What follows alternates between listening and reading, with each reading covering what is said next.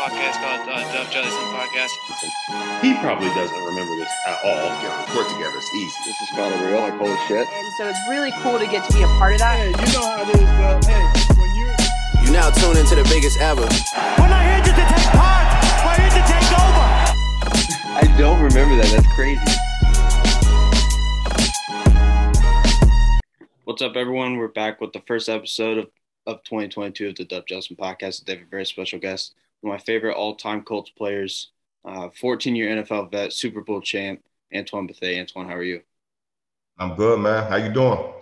I'm doing well. Thank you so much for coming on. Um, obviously, like I said, I've been a I've been a big time fan of yours for a long time. Um, so I'm glad we got to do this. But um, right off the jump, I wanted you to talk a little bit about the Bethea Family Foundation because I've seen you guys have been doing a lot of good um, around the holiday season. Yeah, man.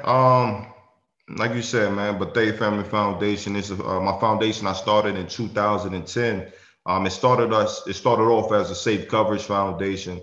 Um, and just recently, you know, we changed the name to the Bethea Family Foundation. But again, it's one foundation that we, you know, we focus on um, going to the inner cities and um, providing resources and um, creating relationships to help uh, the youth in that in that in those inner city continue education, continue to get a higher education. It doesn't necessarily have to be college, um, but going out and get a, uh, getting a trade or whatever the case may be. Um, and also with that, you know, we try to do our part, just just giving out and um, you know, giving out a helping hand. And obviously around the holidays, there's some some families that's um, either falling on hard times or just need a little bit of assistance. And that's what a Bethea Family Foundation um, comes in at. You know, this year we've been doing this uh, for 10 years. Um, with COVID, it's a little different now. But, you know, we pick 10 families, man, when, you know, we we get the families a thousand dollars where they can go to um, or Target or Walmart or whatever the case may be, um, be able to get some things to help the family out during the holidays.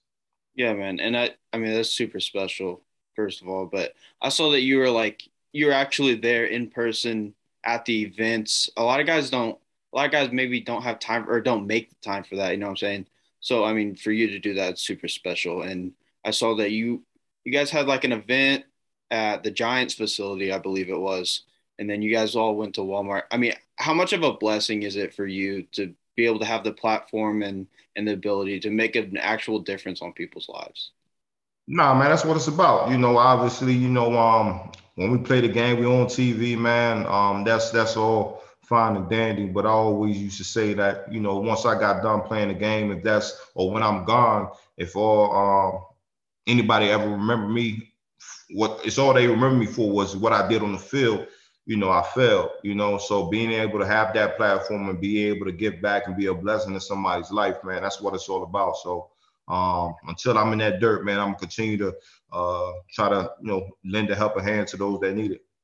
That's awesome. I, I absolutely love hearing that. I wish more guys were like you and and and wanted to go out and make a difference and actually like affect people's lives because I feel like a lot of guys, like I don't know if I want to say that, but um, I see a lot of guys that do stuff, but they're not actually there and they're not actually in the trenches with these families and and creating those those relationships, like you said.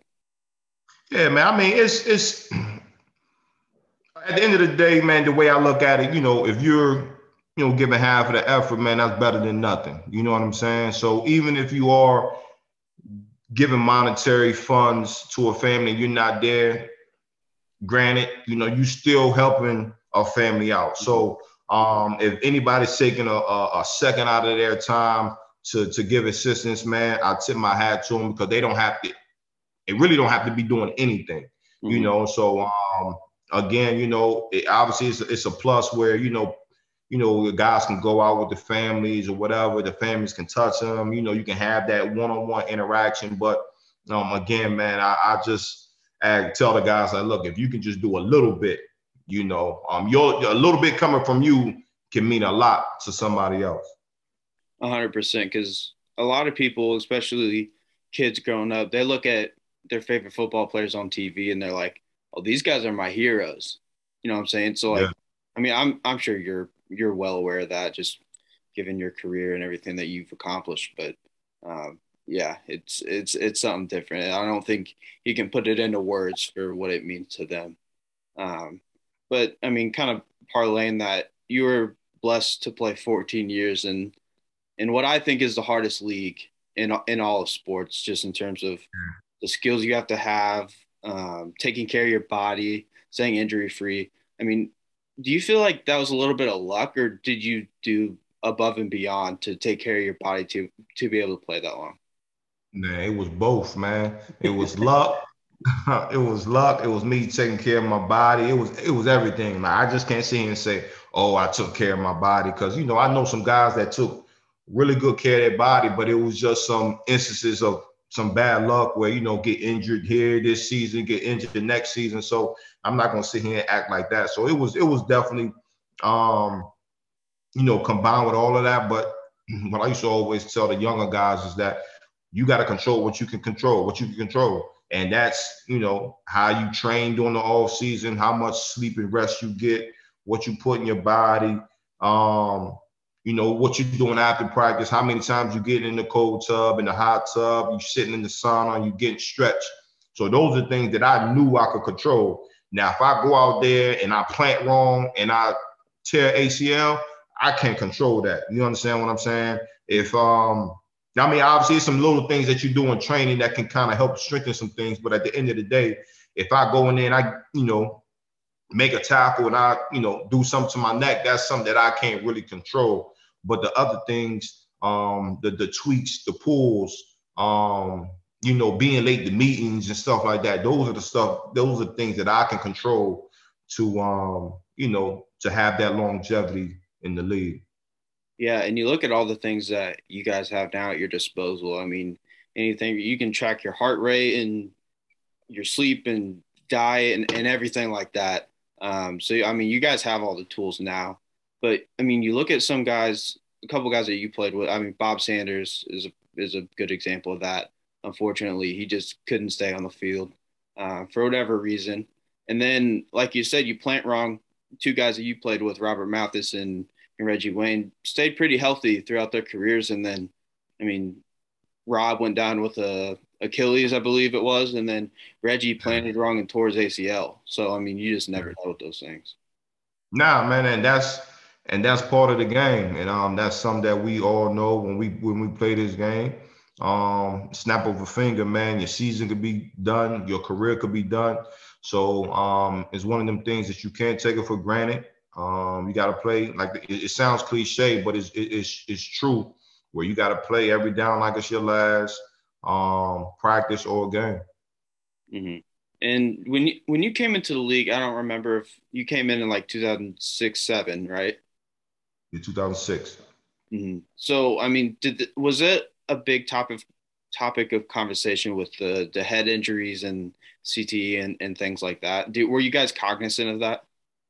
Um, I think you know with the CTE and the concussions, I think you playing the game, you always are aware mm. of it. You know what I mean? But I think as technology grows and um, more people are more upfront about the, the things that they're dealing with, I think that's when it becomes um, where it is now. Because a lot of times, I mean, as as men, and it's not a good thing where you know, um, you could be at home with your family just battling with different things related to CTE, related to the concussions that you got, but you really don't want to put it out there in the public because you feel as though somebody's the public's going to view you a certain type of way. But now with you know um, the documented deaths and you know suicides and and just you know a lot that's related to the CTEs and the concussions, I think it's um, well aware by the public, by the players that you know it's it's being talked about more. But doing doing when I first got in the league, even before I got in the league, guys knew what was going on, and you know um, how. And I think the league knew what was going on and how this was affecting the players as well. Mm-hmm. Yeah, and then I mean, you look at some of the in the last few weeks. I think it was I forget which week it was. A couple weeks ago, I saw three dudes get knocked completely out in three different. It was like Sendejo for the Colts, the tight end for the Chargers, and then Bridgewater. And it's like yeah. those head injuries aren't going anywhere, unfortunately. Nah, man, it's the it's the it's the sport, right? Um, that's why we wear helmets. if we didn't wear, you know, that's why we wear helmets. But again, but and I know football gets a lot of the attention as far as head injuries, but if you really sit down and just do the research, I mean, it's a lot of other sports that's right up there with football. You got soccer, cheerleading, um, hockey. You know what I'm saying? So it's a lot of it's a lot of sports, um, you know, that that that's dealing with the head injury um, situation. But man, it, it it is scary when you start talking about the brain um, and how that could affect your affect your life after you get done playing playing this sport. Yeah, I read a thing. This was a couple years ago now that people jets people that did like jet skiing could get CTE because like the whiplash of like going up and down. That's something I never really thought about. It's kind of weird, but nah, it, it's real though. Like I mean, obviously the game of football, you know, it gets the it's at the forefront of the CTE discussion. But um, if you really kind of talk to different doctors and, and things of that nature, they'll tell you that it's a lot more other sports out there that that's dealing with the same type of uh, repercussion of, of, of concussions and whiplash and things of that nature. Mm-hmm. So, like I mentioned, obviously you played for the Indianapolis Colts for for eight seasons. Uh, that's my hometown team, so that's how I was mm-hmm. introduced to you. What was it like to to come into a Super Bowl contending team and contribute right away as a rookie? Man, I think that was the best thing for me. Um, obviously, it's like a gift and a curse, right? Now, I'm not gonna say gift and a curse, but it's like at the beginning, it's like, man, I wish I was drafted first, second, third round. But you know, when you get drafted early, what type of organization are you going to? You know what I mean? So for me, being drafted in the sixth round, being drafted to the Colts and the type of structure, the type of um, you know, culture that they already had there, it was it was a blessing for me. And then, like you said, for me to be able to come in as a rookie and really uh, contribute to um, to what was going on and what we had what we had there. It was a it was a beautiful thing. What kind of mentality did you have to have going in? Um, like you said, being a six round guy, coming from an HBCU, um, kind of unheralded and, and not known like widely around the league. Man, it, for me, it was um all I wanted was the opportunity. You know what I mean? So, so being drafted in the sixth round, I, that was cool. That was the first the first check, but then it was okay, when I get to um, rookie mini camp and OTAs, man, you know, splash on film, you know, make plays. You got this opportunity. Now, what are you going to do with it? Um, and that's all I wanted to do day in, day out. Again, like I said, control what I can control. Um, know the playbook. You know, go out there and, and just play the game that you that you've been playing all your life, man. So for me, it was just the opportunity and go do what you've been doing your whole life. Who are some guys, especially on the defensive side? I know, like we mentioned, Bob, Marlin Jackson, Mike Doss. Um, I mean, Rob and Freeney. Who are some guys in the locker room that kind of embraced you and helped you with that transition? I would say Rob Mathis, just because he was a late round draft pick coming from an HBCU. Gary Brackett, undrafted, so he was kind of going through that same process. June again, um, late round draft pick that was playing significant time. So um, off the top of my dome, those are the three guys that really um, embraced me and was like, "Look, man, like keep doing what you're doing, and you know it'll pay off." And when you first came in, a lot of guys talk about like how how kind of I don't want to say scary, but like the aura of Peyton obviously is is massive. What was it like to come in and, and see him work and in kind of his mindset? Man, I loved it. You know what I mean? Um, you do have that moment where you like you in awe, where it's, you know, you got Peyton Manning, you got Reggie Wayne, you got Marvin Harrison, um, Bob Sanders. So it is that moment of like, damn, like I'm in here. But then you know you got to snap out of that quick because you you you are part of them now. Like they they brought you there to to to, to work. Um, but once we got out there on that field, I'm like, okay, well, in my mindset is like, shoot, they're they're Peyton probably the best quarterback in the league right now. You know, he probably got the best receiving tandem in the league right now. Probably got the best tight end in the league right now. So in my mind, it was like, okay, if I can compete in practice with these guys, not saying that not saying Sunday will be easier, but I won't see anything better Mhm. on Sunday than what I'm uh, than what I'm seeing during the week. Yeah, I mean those teams were absolutely It was it's kind of crazy to look back and see like just how talented those teams were, especially that Super Bowl run.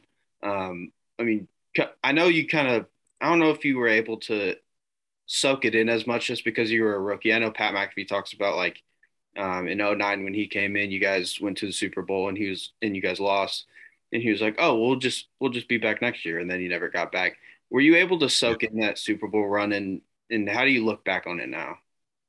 Man, I think I was I was the same way. You know, 06, we come in, I think we was 12 and 4 that year. We started off like 8 and 0 or 9 and 0.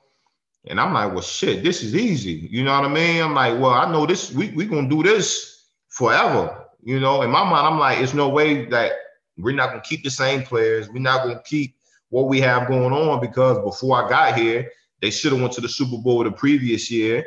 Um, so I'm like, I can see this going on for years. Um, we made the run, we won. Um, and again, I'm 20, 22 at the time. I'm like, hey, I'm starting my first year, rookie year. I know I'm gonna be back here a couple more times. Um, and obviously we go back in um 09 and we lose. But even then, it's like, okay, two Super Bowls in four years. I'm like, that's still a good ratio. I'm like, we'll we'll get back. Never got back, you know. So now that I'm out of the game, um, and even when I left Indy, because you know I was in Indy for eight years, and seven out of those eight years we made it to the playoffs. After I left Indy, um, six years after that, I never I never made it to the playoffs again. So at that time, I was just understanding, like, man, how grateful and how fortunate we were um, to have the the organization and have the foundation that we did have um, when we were Indy. Yeah, when I was doing some research um, before you came on, I mean, you're you kind of had the highest of the highs and the lows of the lows. One Super Bowl. I mean, we're on that two and fourteen Colts team, and then like you mentioned, after you left Indy, um, you guys had a you guys had a couple bad years with the. I think it was San San Fran was kind of middling, and then um, I think you guys went like three and thirteen with the Cardinals. I mean, how much did that help, or I mean, I wouldn't say hurt, but how much did that help you as a person, both on and off the field, just having all I mean, the experiences? Yeah, all the experiences, and it's one of them things that Coach Dungy used to always say was like, just be even killed. You know what I mean? Like you never want to be so high then be so low. Like you'll you'll kill yourself if you like that. Like you know what I mean? When things are going good, you're so high, and then when things are going so bad, so just be even killed. And I just try to take that mindset throughout, regardless. Like you know, if I had a good game, all right, I had a good game. That's what I'm supposed to do. If I had a not so good game, all right, well, you learn from those mistakes. You come back the next week and you get better. Um, and that was kind of the same thing. Like even when we had the two and fourteen season, I would say the record was horrible, but the way we were in the locker room, the way we went out and we fought, the way we were in games, and the way the guys came in we, we each week, I'm like, man, you. I mean, obviously you can ask for a better record, but as as far as what you see in these guys, that's what you wanted. So, you know, when I had the 3 and 13 season in San Fran, 8 8 season, uh, 3 and 13 in um, uh, AZ, then my last year in New York wasn't good. It was just kind of that mentality like, man, shit, it's, it's not always going to be peaches and cream. Like, you're going to have to go through these tough times. And even the tough times ain't really tough times. It's, it's football, it's a game. You feel what I'm saying? Like, you, you really got some people that's going out here and you know don't have lights they don't have water you know what i mean they don't have so it's people so if you just keep it in per per and just have a a, a, a realization of like what's going on in the outside world and you just just just keep it real man so it, it, again it's a game so that's just kind of how i have my mentality about you know the the ups and the downs Mhm. And next, I want to kind of transition quickly to um, the NFL now. Obviously, you got two two uh, weeks left in the regular season before the playoffs. Um, who do you think poses the the toughest test for the Chiefs out of the AFC? Because I know in the NFC is kind of a tough. There's three or four teams that I think could could make it to the Super Bowl, but the Chiefs are the clear front runners in the AFC, in my opinion. Yeah, um, you got the Chiefs, man. Um, I like what the Colts are doing. Um, just uh, and I always say if you got a run game and you got a defense, man, you got a chance. Um, the Colts have that.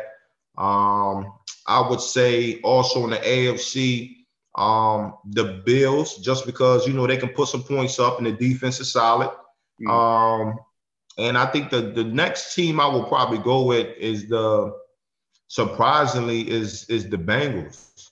Um, if they can play um, their style of ball, obviously they're still young over there, but I like what the Bengals are doing, and, and, and even Tennessee. I'm, I'm surprised. I know um, somebody asked me like, who are you most surprised about um, in the AFC? And I'm like, I'm surprised that Tennessee was was able to keep um, that number two seed with you know Henry being out, Julio Jones being out, significant time, AJ Brown as well.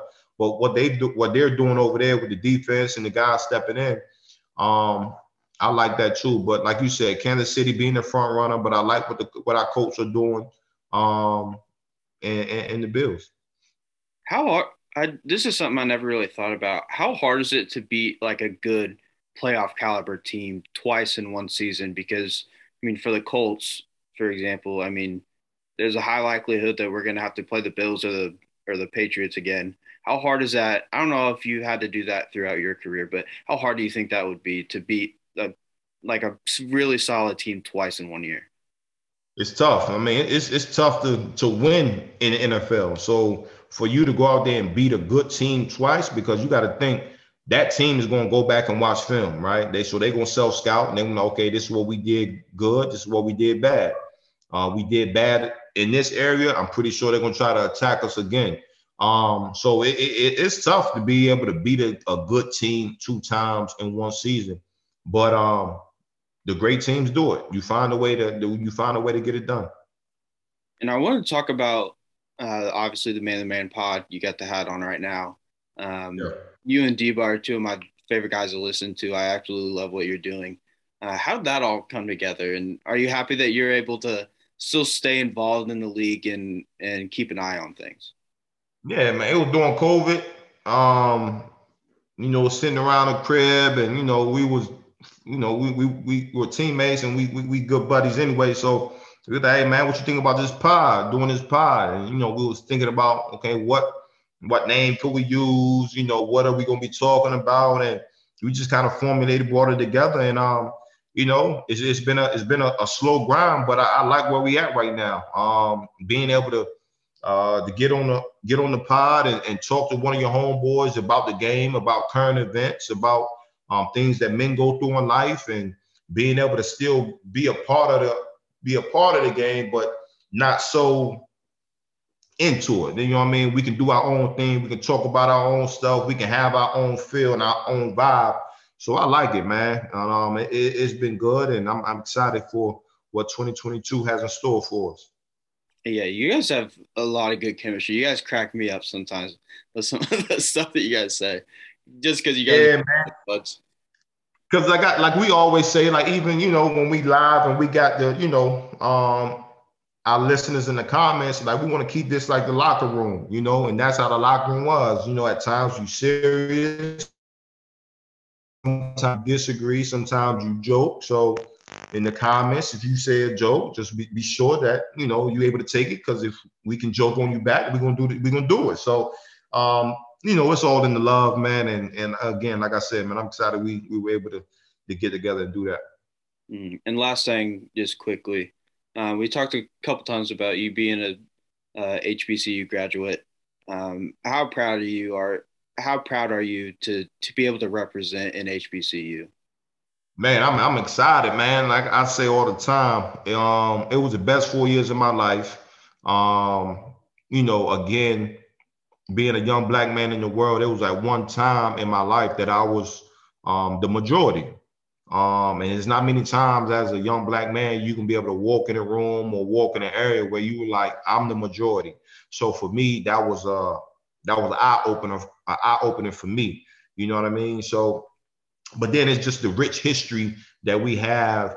Um, and I'll just talk about, you know, my HBCU, Howard University, the rich history. When you talk about Frederick Douglass, Alain Locke, um, Harriet Tubman, it's just a lot of names um, that's on that campus where you're looking at these buildings and they and say like they really had a, a impact not on just the black community but the world. You know what I mean? Yeah. So um, so again, man, I'm proud um to be to say I'm an HBCU graduate, man. Um, and again, you know, anything I can do, I'll always be an advocate for that. What is it like to be a part of that community? Because I feel like if if you are a graduate of of an HBCU, I mean, you guys all kind of rally around each other and and kind of. I mean, you you all hold that super high, which I which I admire a lot. What's it like to be a part of that community and and and be around all those other guys and the obviously the historic people that you mentioned?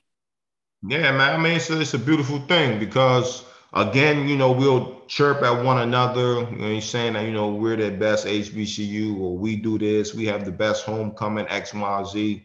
But then when it come down to it, though, like like you said, we all together and we all have a sense of pride of um, standing behind all HBCUs and what they stand for. Um, so again, man, it's it's it's a beautiful thing, and I and I love to see it. Mm. Uh, yeah, I, I mean, obviously, I have I have a lot of respect for that, and um, I'm gonna wrap this thing up because we're coming up on time here. But uh, I just want to say thank you for for coming on. Um, I've said it said it before, but you're one of my favorite players growing up. So uh, it was an honor to be able to do this and plug plug all your stuff before we before we hop off here, Man to Man Pod and the foundation, everything like that.